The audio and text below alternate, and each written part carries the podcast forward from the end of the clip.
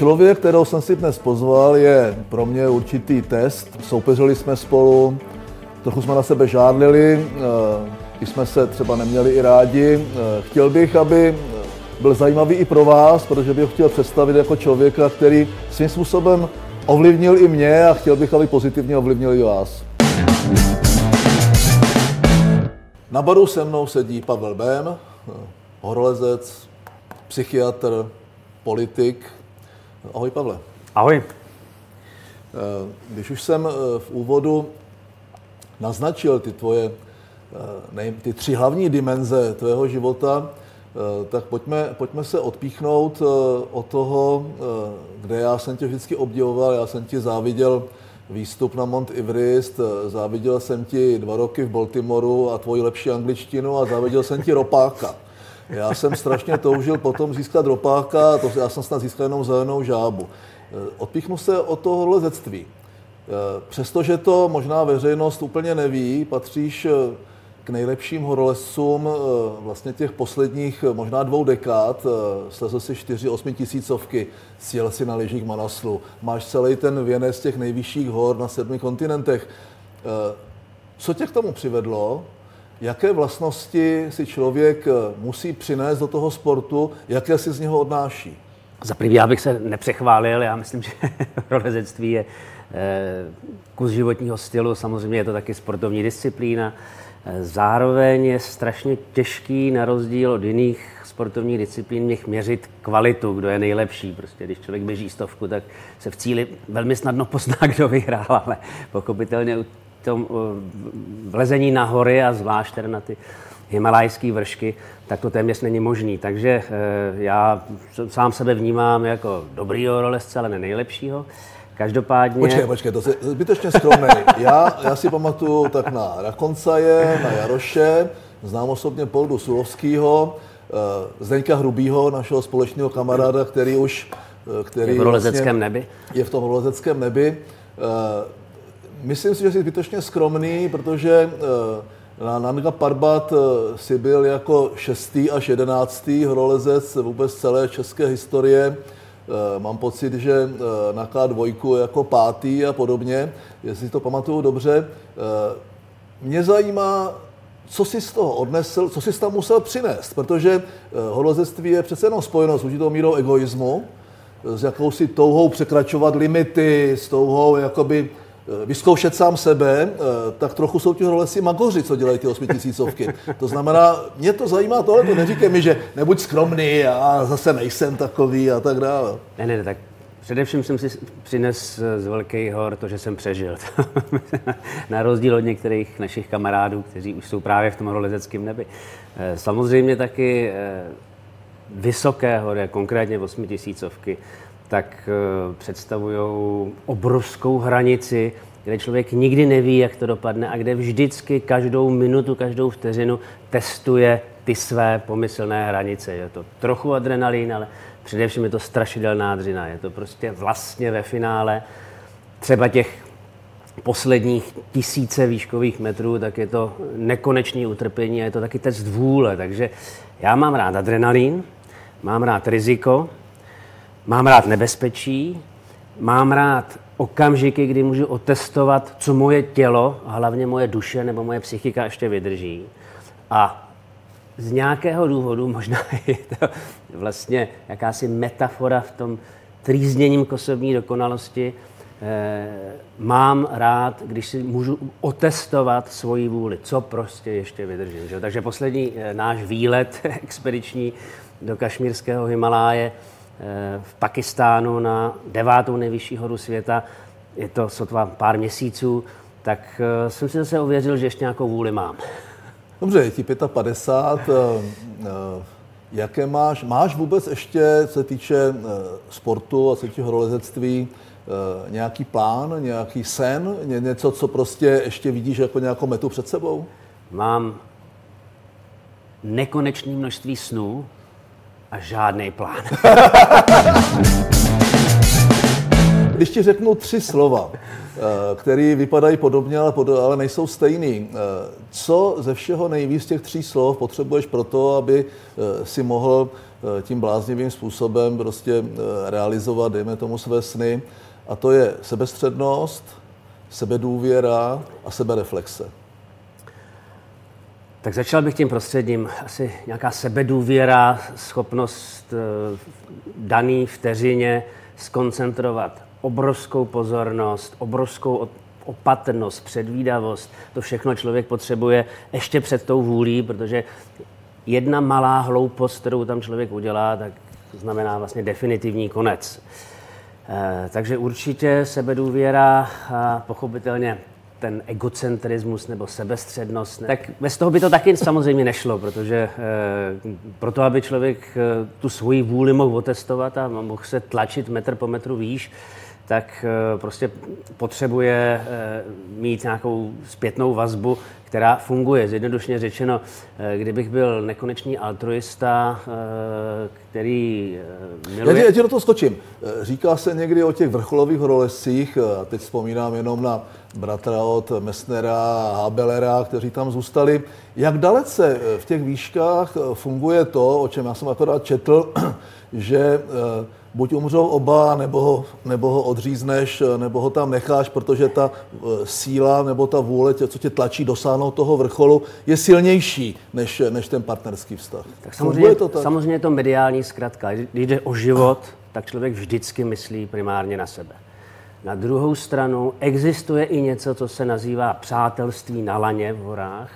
A když jsi zmínil... Uh, no to já Rein... jsem poznal, tak jsi... na, nějakým, na nějakým písku. Ale ne, když, jsi zmínil, když jsi zmínil Reinholda Messnera, tak Reinhold Messner poté, co prostoupil jižní největší stěnou na světě, Rupálskou stěnou vysokou 4600 metrů, udělal tam prvovýstup, v době, kdy se zdálo, že ta stěna prostě je neprostupitelná, přetraverzovali vrchol a sestupoval na druhou diamirskou západní stranu taky novým prvovýstupem.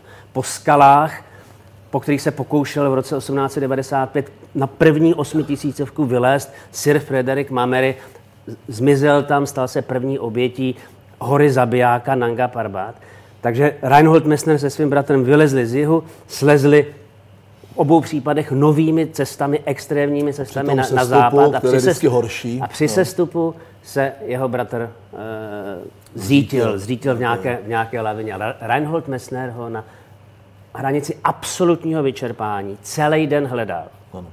Ztratil vědomí, nakonec se objevil někde dole v údolí, kde ho našli místní domorodci a zachránili mu život. Jinými slovy. Já si myslím, že tu historku jako většina lidí zná. zná. Já tě zastavím. A... Abychom uh, opustili to holozecké téma, uh, ty si zdolal ten věnec těch, to se jmenuje Eh, Sever Summits. Sever Summits, eh, ty, to jsou ty nej, nej, nejvyšší, Samice. Eh, nejvyšší hory všech kontinentů. Mám takový pocit, nevím to jistě, že poslední, kterou si vlastně dal, zdánlivě nejjednodušší, byl Evropský Mont Blanc, jestli je to pravda. Ne, ne, to není, ne, to, není, ne, to, ne, není to tak, jo? Do, dokonce bych řekl, já jsem mi nezbíral ty hory, ale myslím si, že Mont Blanc byl prv, první z První, ale každopádně si na něm nedávno byl, byl si na něm se svým synem, s Jáchymem. Ano, to je pravda. Já nechci nějak moc šáhat do tvého soukromí. Jáchym, Jáchym si vlastní blbostí vlastně připravil poměrně Eh, velký zranění, přišel o ruku. Jak jste to s tím Jáchymem na tom Mont Blancu, který zase není tak jednoduchý a když je špatný počasí, tak tam ročně zahyne asi 38 lidí. Jak jste to dali? No, eh, Mont Blanc je zajímavý tím, že je horou, kde zahyne vůbec nejvíc lidí na, na, na světě, ale, ale, ale to no. je samozřejmě také dáno tím, kolik lidí na ten Mont Blanc leze. Že? Eh, já hrozně nemám rád eh, masovky, takže my jsme tam lezli v době, kdy eh, tam vlastně nikdo nebyl, byli jsme tam sami, byl jsem tam ještě se svým druhým synem Matoušem. Skazilo se počasí, takže to byl skutečně adrenalin. A napad sníh, a Jáchym byl naprosto úžasný, že? takže on teda nemá ruku, ale místo ní má takový hák pirátský. Takže v jedné ruce měl cepín a v druhé ruce hák a lezl úplně stoprocentně bych řekl, tak jako jsme lezli my s tím uh, druhým, druhým Matoušem. Takže, Takže to zvládáte je, všichni je, dobře. Úžas, je úžasný. Samozřejmě je úžasný. já se o něj bojím, že jo, tak konec konců já se bojím o oba své syny. Eh, když jedou někam sami nahoře a oni oba jezdí, nejezdí jenom s tím tatínkem a mají dost svého rozumu, aby jezdili sami, tak když jedou do Iránu skialpovat nebo někam líst prostě do velkých hor. Prostě takže do takže Ameriky. jsou to blázně po tobě? Takže uh, oni se tak trošičku potatili v tomto ohledu. Co na to, to... Říká, co na to říká Radka? Uh, Radka přece, uh, když ty někde jdeš, kde to je na hranici života a smrti, na určitou výšku už to tak je, když ti kluci teďka někam takhle jezdí, co na to říká tvoje žena? No ona na to neříká nic a mi to vlastně hrozně překvapuje, protože já se v sobě bojím o ně. Bojím se daleko ale víc a možná to má logiku. Protože o tom víc Protože víš. o tom, o tom toho víc vím. Že? Takže já se o ně bojím. Radka si myslím, že se nebojí a řekl bych dokonce, že je ráda, protože to je nádherný koníček, samozřejmě nebezpečný na jednu stranu, na druhou stranu strašně moc obohacující. Ty kopce, příroda, okay. lidi jsou fantastický. Co jsi z toho, z toho sportu eh, vzal eh, do té politiky?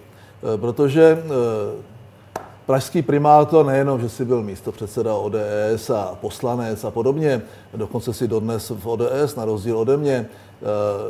V prvním funkčním období to byl, ten tvůj výkon primátorský byl pro mě vůbec nejlepší za celé období.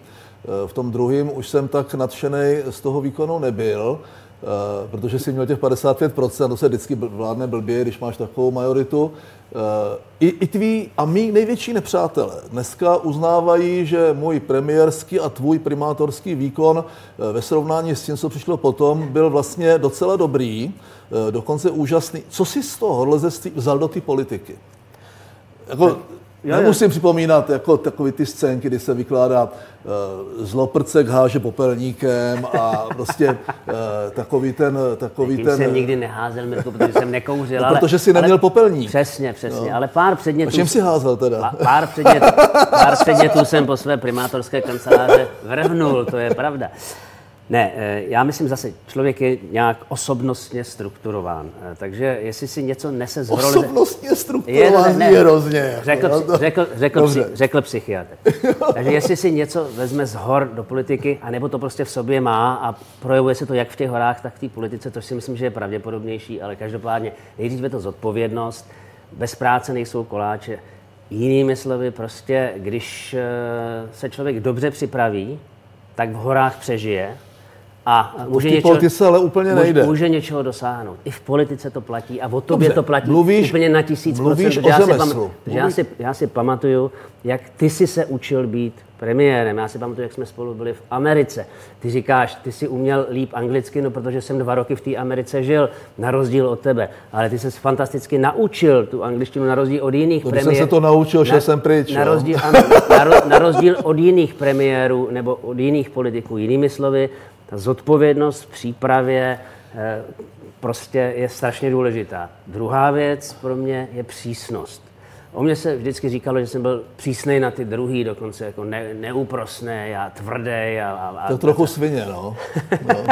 Nevím, no, asi jo, asi jo. Já si myslím, že prostě žijeme ve světě, který je hrozně pohodlný a do politiky chodí lidi, kteří to tak chtějí mít lážo plážo. Aby si něco dokázal politice, a to ty víš taky dobře, tak prostě na ty svý lidi musí být kolem sebe přísný.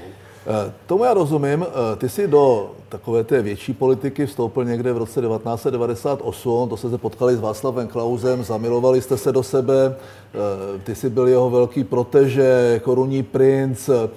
Kde se to vytratilo, nebo kde, kde, se, kde se ten vztah ztratil, nebo existuje do posud? Ty jsi v nadaci Václava Klauze nebo nadačním fondu. Je to tam, nebo už se to vytratilo? Tak já, láska. Ten... Tak já si Václava Klauze nesmírně vážím. Já si vážím taky. No.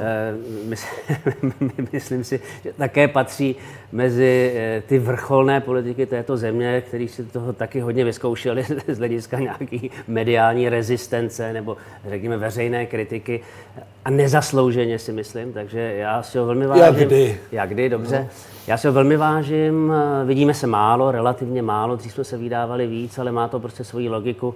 On má své priority, svoji práci a já mám své priority, svoji práci. Ale já jako myslím, Dobře, že ty tak... si mi z ty otázky uhnul. Uh, opravdu... Ne, ne, nezat, nezatratili jsme ani jeden toho druhého. Eh, bylo to, bylo to proto, že si nebyl, nakonec nebyl schopen mě porazit a on ty naděje do tebe vkládal.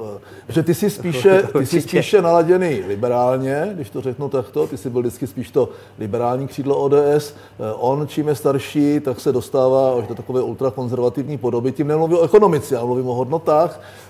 Je to, je to tím, anebo, nebo jste se nepotkávali už potom názorově, hodnotově? Ne, tak já jsem přesvědčen, že vztah, když vzniká složitě, a můj vztah k Václavu Klausovi vznikal nesmírně složitě, protože jsme se nepotkali v roce 98 po Sarajevu, ale dávno předtím za eh, první Klausovy eh, vlády a premiérování.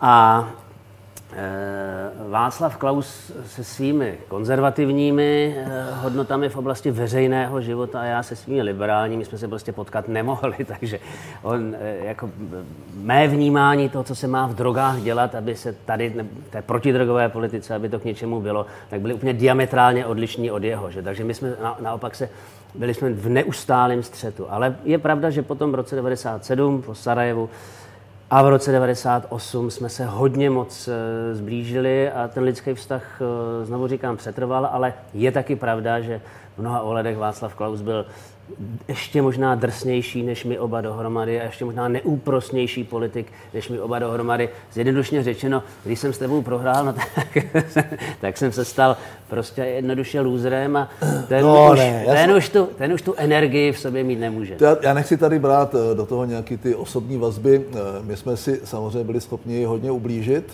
Eh, já si, já si pamatuju, že když si proti mě kandidoval, tak jsem měli takové ty čtečky, to byly jak Obama s Bushem a četli jsme to a po mém projevu, který byl nastavený na můj 1,93 m, eh, si přišel, přestože si to zkoušel předtím a neviděl si tam nic, to byla taková malá zlomyslnost. Na druhé straně eh, říkalo se, že když jsme spolu soutěžili jako dva velcí rivalové někde na těch bobech, eh, na ty umělý, umělý bobový dráze v Praze, tak to bylo nastavené tak, že se nemohlo vyhrát.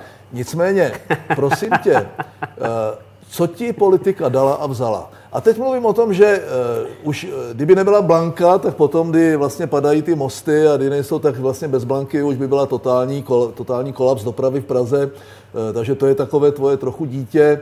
Uh, co, co ti politika opravdu vzala, na co vzpomínáš nerad, uh, co ti dala?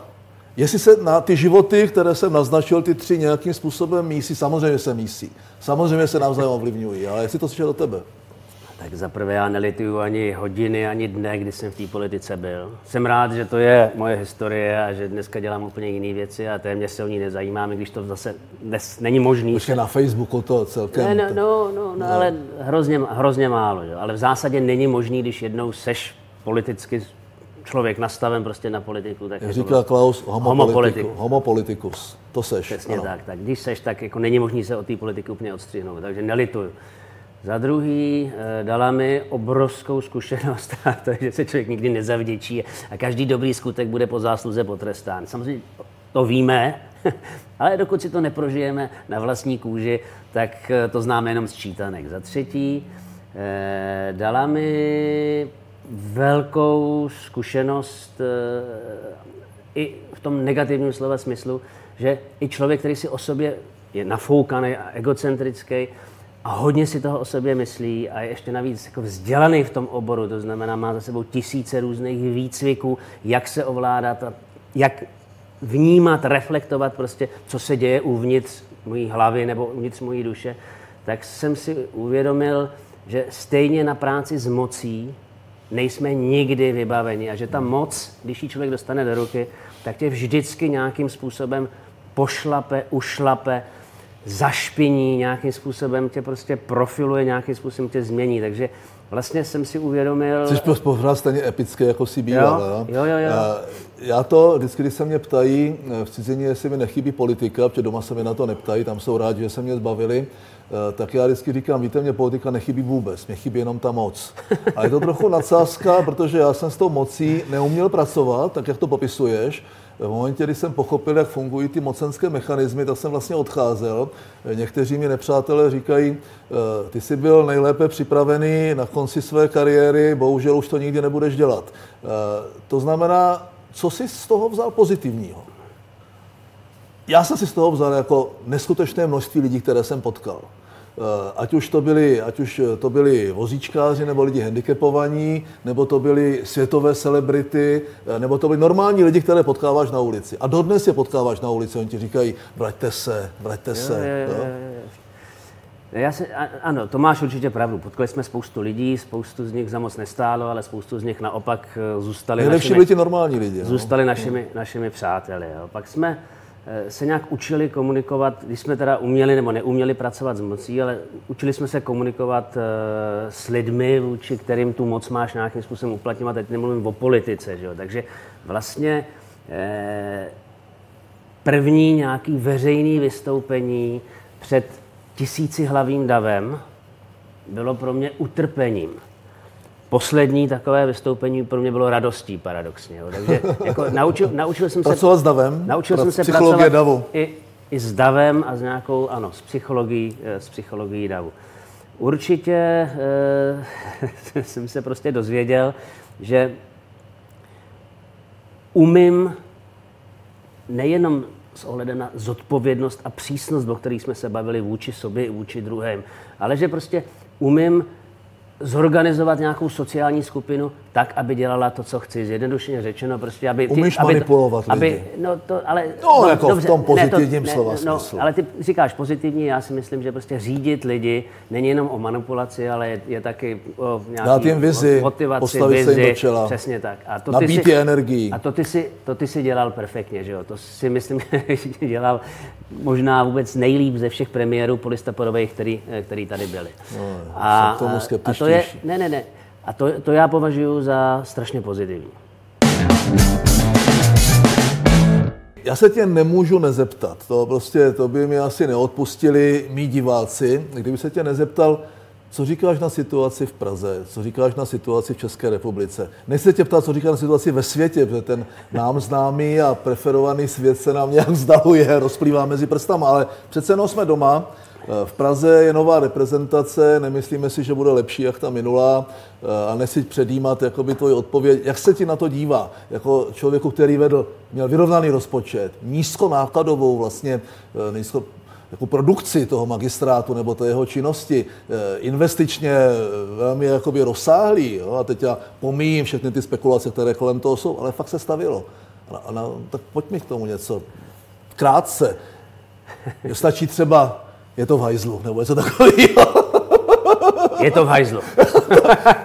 Děkuji. Eh, to, to jsem čekal takhle nějak, ale tak zkus třeba o slovo víc. No. Dobře, ne. Tak politika není. Ta se ztratila prostě. Ztratily se politické strany.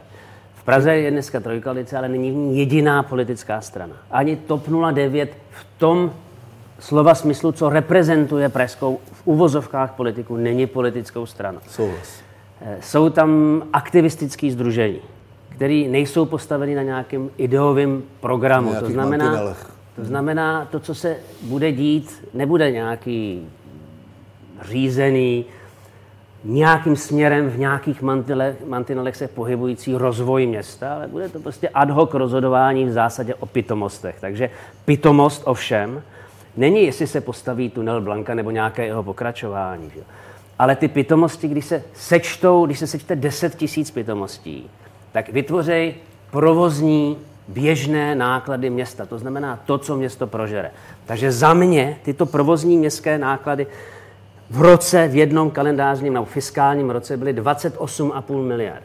Dneska to je dvakrát tolik, 58 miliard. To jsou když peníze, které pak chybí do té equity na investice. Když, je, když jednou ten organismus začne takhle strašně, a nezlob se, že to řeknu, žrát, tak už nikdy si ten opasek neutáhne. Já se tě zeptám, jak dlouho si myslíš, že kdyby teď hypoteticky tam seděl někdo, eh, kdo se bude snažit to město skutečně řídit, eh, velice, jakoby, ne, nechci říct restriktivně, ale jakoby rozumně, jak dlouho, kdyby tam teďka ten člověk seděl, bude trvat, než se vrátíme do normálu, kdy bude ta Praha normálně fungovat?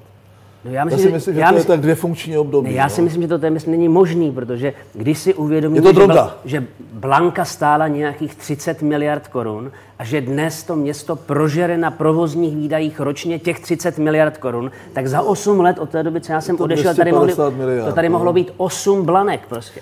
Čili, tím, čili se, tím, tím naznačuješ, že ta drogová závislost, to je drogová závislost Je to svým způsobem závislost. Na té republikové úrovně ta dotační drogová a... závislost v podstatě totálně mění vzorce chování těch lidí absolut, i těch, absolut, i těch takzvaných politiků. Absolutně, mění podnikatelský svět. Drogová je... závislost. Počkej, ano, to, já ano, jsem tím přeskočil. Je, jako. je to závislost. Prosím tě, uh, ropucha koloradská, vyzkoušel jsi to? ano. Já jsem si to myslel, uh, protože uh, já si, uh, ty jsi byl vždycky známý tím, uh, že jako Musíš vyzkoušet všechno. Jako psychiatr, jako člověk, který stál u zrodu české moderní protidrogové politiky, Eh, který i dnes sedí u Babiše v radě vlády. Je to pravda. Je to pravda. Eh, chodí tam? Nechodí. Já no, jsem ty rady řídil. Ne, ne, ne, ne. ne. No, chodí? Chodil, chodil tam až do tady třetí vlny e, kauzy Čapí hnízdo. Jasně. E, jako člověk, který je i ve jeden z zakladajících členů a významných členů té světové organizace, již jméno jsem zapomněl mimochodem, e, který publikuje, který přednáší, Eh, přednáší, který, který má ten přístup eh, spíše, eh, spíše prevence a dekriminalizace minimálně těch takzvaných měkkých drog a jakoby z výsledky, které dneska znamenají velmi nízkou mortalitu, které znamenají nízkou morbiditu, které nás dávají na, na černé místo zemí, které má poměrně nízkou umrtnost, speciálně HIV pozitivních u nitro, nitrožilního jakoby aplikace.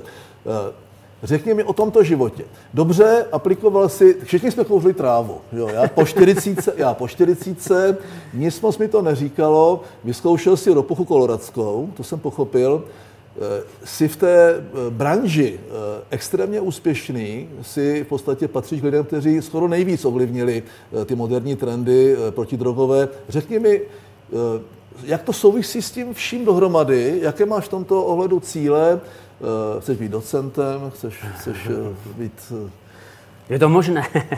ne, tak já začnu tou ropuchou. Bufo alvarius pro mě není droga, ale je to nejsilnější známý halucinogen na světě. Spirituální. Který, a my víme, že ty největší psychopati a sociopati, vracíme se zpátky o 50 nebo 55 let do 60. let, kteří byli v kriminálech amerických pro opakované recidivy, eh, násilné trestné činnosti, násobní vrazy, tak pod vlivem některých halucinogenních látek se jim proměňovala osobnost, to znamená, že sociopatů se stávali... A to podobný vliv jako relativně, třeba LSD, že mu chemie. Ano, ano rela, relativně normální lidi. Takže já si myslím, že e, toto jsou v zásadě do budoucnosti asi léky, nějaké léky poznání. E, určitě se o nich bude hrozně moc mluvit, dozvíme se o nich v okamžiku, nebo máme možnost se o nich dozvědět v okamžiku, kdy se mění ty světové drogové politiky, které historicky byly postaveny na prohybici a zavírání lidí do kriminálu a dnes jsou postaveny na regulaci. Ty si říkal, my jsme všichni kouřili marihuanu, no, my především jsme eh, všichni ochutnali no, alkohol. Já jsem nikotinista. Ne, ne, do, do, dobře, já, já říkám, to, toto, to kouřit? toto, toto je nejrozšířenější, toto a ten nikotin, to jsou nejrozšířenější skutečně návykové Jedy. látky, no. úplně se vším všudy, který přinášejí nějaký potěšení, Dobře, rozkoši, ale, zase, ale, no. ale rizika samozřejmě, ale jsou, ano, ano, musí se, musí se regulovat, účinně regulovat. A to, o co já jsem se snažil od 90. let, účinně regulovat kontexty protidrogové politiky tak, aby v kriminále neseděli lidi, co mají před sebou celý život jenom kvůli tomu, že drželi v ruce a kouřili jednoho jointa marihuany. To je nesmysl, ty si řekl dekriminalizace, ano. Ale Větší ono... než malé množství. To, to je jako ano, takový... složitě, složitě jsme bojovali v poslanecké sněmovně o to, jak ten trestní zákon má vypadat, aby nepostihoval ty v uvozovkách nevinné a postihoval ty dílery, distributory. Mimochodem, obchod, nezákonný obchod s drogami v těch konečných re- retailových cenách nebo odhad ekonomické síly toho nezákonného trhu u těch nezákonných drog je stejný jako legální trh s alkoholem, tabákem a obilovinami dohromady. Alkohol, tabák a obiloviny v legálním obchodu se rovná trh Takže s nezákonnými si, drogami. Si něco, čili, si čili proto, to je, aby stát eh, tak trochu musí regulovat. Eh, ten obchod regulovat, tím musí, se stává jeho účastníkem. Musí, to je jako s prostitucí. To, jo? Ale je to stejný, Jestli má být stát tím největším stejný, pasákem. Je to, stejný jako s, je to stejný jako s alkoholem. Když zatížíme příliš velkou spotřební daní alkohol, když tak kvete způsob, černý obchod. Tak samozřejmě. kvete černý obchod třeba s nelegálním alkoholem, třeba s metanolem a Česko-Těšínsko, Ostravsko-Karvinsko pět let zpátky, Jasně. metanolová aféra, kdy umírali lidi a ty, kteří přežili, tak Díky jsou dneska, daně, to byl tak jsou, tak jsou dneska vlastně slepí, pro, protože, protože narůstala neúměrně rychle spotřební daň. Čili my se učíme alkohol regulovat rozumně, Dobře. aby neškodil. To samé se musí říkáš, stát s jinými já, drogami. Já v té oblasti, té psychiatrie, protidrogové prevence, učím ty lidi, vysvětluji jim to. Mě zajímá ta tvoje ambice dál tom směru? Tak já jsem doktor, psychiatr, psychoterapeut, eh, jsem klinik a dál, to budu, dál, praxe. Dál, dál to budu dělat. Učím s tím a nějak se trochu věnu vědě, takže s tím samozřejmě souvisí jakási akademická kariéra, ale že bych měl nějakou ambici být nějakým mm, přednostou profesorem, ale není vyloučený, že, že se to někdy, někdy stane, jo? protože to je jedna z mých prostě osobnostních a profesních linek, zjednodušně řečeno, a baví mě to ještě navíc. Takže ale nejsem ten typ uh, akademického funkcionáře, který prostě vleze uh, na univerzitu a teď prostě postupuje krůček po krůčku, až dosáhne toho profesorského řetězu. To já jsem měl stejný. Já jsem si chodil spíš zadními dveřmi, nebo když, když mi je zavřeli, tak jsem rozrazil okno. Uh, já se pokusím možná ještě jednu věc, kterou jsme nespomněli. Ty jsi dostal toho ropáka, to jsem ti fakt, fakt záviděl. Za blanku. To byla, ne, ty jsi to dostal za pankrás, kamaráde. Ty jsi to dostal, dostal ne, ne, ne, za ty, ne, Já si myslím, že jsi dostal ropáka za, za ty paneláky na pankráci. Mož, možná, ale, dobře, i za paneláky na pankráci, a, ale taky za blanku. No, co, což pokládám za nesmyslné. Prosím tě, eh, ty... ty a ty mi závidíš, že ty, to nedostal. Já, já ti závidím, že, že já, jsem, já ti závidím, že ty to dostal a já ne, já myslím jenom zelenou žábu. Eh, ty na druhé straně působíš eh, v biznesu malých nebo vodních elektráren, eh, což je mi blízké, tak já jsem celý život se věnoval energetice. Eh, náhoda nebo cíl, ty to vysvětluješ, eh, mý rodiče oba dva jsou v hydrologii a tak dál. Je to dobrý biznis, anebo, anebo je to jenom taková radost? No tak biznis je to dobrý pro ty, kteří začali včas. Pro mě, já jsem teda s odvoláním na své rodiče, já jsem se narodil u vody, a strávil se svými rodiči. Já jsem myslel, že se narodil někde na horách. Ne, úvody, úvody, úvody a strávil jsem se svými rodiči hrozně moc času, protože oba byli vodohospodáři. A pracovali na ČVUT, jako kantoři taky akademický pracovníci. Takže eh, já jsem to měl opravdu blízko a když jsme jezdívali na dovolenou, tak jsme jezdívali na Vltavskou kaskádu, jezdili jsme po přehradách a bylo to parádní. Pak jsme tak jezdili na hory, takže samozřejmě mý rodiče těm vděčím i za to, že mám, eh, že mám rád hory. Ale mm, ty, ta malá ta vodní energie, teď ne v těch megastavbách, me, mezi megastavby lze jistě počítat Vltavskou kaskádu, ale ty malé vodní zdroje jsou přece úžasné. A když do nich vstoupí s nějakou jednoduchou, malou, nikoliv eh, přírodu likvidující technologií a ona ti dá zadarmo tu elektřinu. Navíc, no, tak tu, je to... nej, navíc tu nejcennější, protože ji můžeš kdykoliv spustit tak, a řešíš tak, vlastně ty výpadky to, v té síti. Že tak jo? je to, tak no. je to úplně fantastický. A uh, hrozně se mi to tak jako líbí ve vztahu k těm horám, do kterých já jezdím, že tam jsou všude prostě horské bystřiny, potoky, řeky. A tak málo kdy tam bývá ta spotřeba, jo? Ono to je trochu je, limitovaný je, tím. Před, před, představ no. si, že poslední tři roky v horách, kromě toho, že jsem byl na Nanga Parbat a předtím na Manaslu, tak jsem ty tři roky mezi tím jsem strávil Eh, Dovozem hydro, hydro centrální, ne, jo, v, v centrální části Himaláje ve výšce 4000 metrů nad mořem prací, opravou, rekonstrukcí a zprovozněním nebo zprovozně, zprovozňováním malých vodních elektráren pro vesnice, kde žije třeba tisíc Rozumím. Ne, já, já se tě chci zeptat, pro ně je to úžasný, je to něco, je to něco protože to na tom si nemohl vydělat, že jo? Na tom je se to něco, vydělat, co těm to... horám jakoby vracíš? No stoprocentně, ale těm lidem v těch horách Pro ně prostě, když se jim najednou rozsvítí světlo eh, v zimních, mrazivých eh, nocích eh, ve výšce 4000 metrů, no tak to je, to je zázrak. Že? Dokonce si tam můžou tím teplem, respektive tou elektřinou zatopit. Jo? Zase prostě. Takže ano, Pavle, rad... dobře, je to, je to nějaká vize, budeš v tom dál Je to radost. Já přece jenom nemáme tolik času. Já se pokusím dát jako takový závěrečný dotaz. Je ti 55 let. Eh, já vím, když mě bylo 55, eh, tak jsem zrovna vlastně nějak tak odcházel z politiky definitivně, protože jsem začal později jak ty. Eh, v těch třech oblastech, možná začal, čtyřech. Jsi začal dřív jako senátor. No a už mě bylo 40. Jo? No. Jasně, vlastně nejmladší senátor tehdy.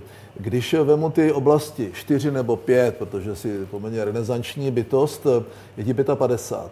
Kdyby si měl definovat protože jsi člověk ambiciózní a máš v sobě ten pohon, ten hnací motor, máš v sobě tu touhu eh, koukat na ty limity, eh, koukat na ty pro někoho naprosto nemyslitelné výšky, hloubky a dálky. Co, tě, co, tě ještě, co, co chceš ještě dokázat? Co by si chtěl v těch... A nemusíš vykládat všechny ty oblasti. Jo? Co je to, co tě ještě dál bude motivovat a bude tě dál hnát dopředu a bude tě, bude tě prostě nějakým způsobem speedovat, eh, tak aby, si, tak aby si ještě něco dokázal, protože si takový. Je tak v té, v té protidrogové oblasti chci dokončit projekt, který jsme začali s tou nadnárodní institucí, o který jsi mluvil, Global Commission on Drug Policy, před osmi lety. A za těch osm let se nám podařilo úplně změnit veřejné mínění v civilizovaných zemích světa na to, jak má vypadat efektivní, regulovaná protidrogová politika. Od těch prohybičních, které byly postaveny na zakazování a které generovaly vlastně ty nelegální trhy, které jsou šíle, zvyšovali cenu, šílený, zvyšovali no. cenu a vytvářeli prostor pro organizovaný zločin, terorismus a veškeré ty hrůzy, které tady dnes vidíme. Jsem přesvědčený, že za můj život se to podaří. A řekl bych, že se to podaří tak do deseti let. Prostě ty protidrogové politiky, nevím, jestli to bude Čína, Irán, ale zcela stoprocentně okay. Euroatlant, euro, euroatlantický okruh. A práci, klinický, akademický, vědecký, no tak tam prostě si to hrozně užívám, protože mám kolem sebe úžasný tým, který ani nemusím řídit, byť jsem jeho šéfem a naplňuje mě to velkou radostí, tak tam nemám žádnou ambici, ale možná, že dám dohromady ještě nějaký publikace a pak nějaký ten titul před jménem nebo za jménem přiskočí, ale není to tak, jako že bych to musel mít. A v horách jsem připraven neustále testovat to, co moje tělo ještě vydrží. Je to rok od roku bolestivější, ale mám jeden dobrý, tom, dobrý, pří, dobrý příklad. Jeden z mých velkých vzorů, který mě přivedl vlastně k horolezectví, Volodya Suchy, on už je neboštíkem, dej mu pámu taky jako věčnou slávu a klid v horolezeckém nebi. A s tím jsem lezl ještě v jeho 87 letech na skalách, na buližníkových skalách v Černolicích 20 km za Prahou. Tak to je takový jako dobrý vzor, mě je 55, jemu bylo 87, čili... Máš 30 let 30, aktivního horolezectví před sebou. 30 let aktivního života. Uh, Pavle, já jsem ti chtěl poděkovat. Eh, musím říct, že mě štveš daleko méně, než si mě štval v době, kdy jsme se střetávali. Eh, chtěl tak ty nejseš premiér a já nejsem primátor. Mně to teda jako úplně nechybí. Mě taky. Spatříme mezi lidi, Eh, kteří byli schopni eh, před politikou i po té politice eh, se docela dobře živit, bavit a možná i něčemu, k něčemu pozitivnímu přispívat. Já bych ti chtěl popřát, aby si naplnil ty své sny, aby si se vždycky šťastně vrátil domů a pozdravuj rodinu, měj se hezky a, a třeba někdy příště nashledanou. Tak Děkuji za pozvání. Díky, že jsi přišel nezdravím, nevítám, nic. Jo. Jak to začínalo, vole. Ty nejjednodušší věci jsou nejtěžší vždycky.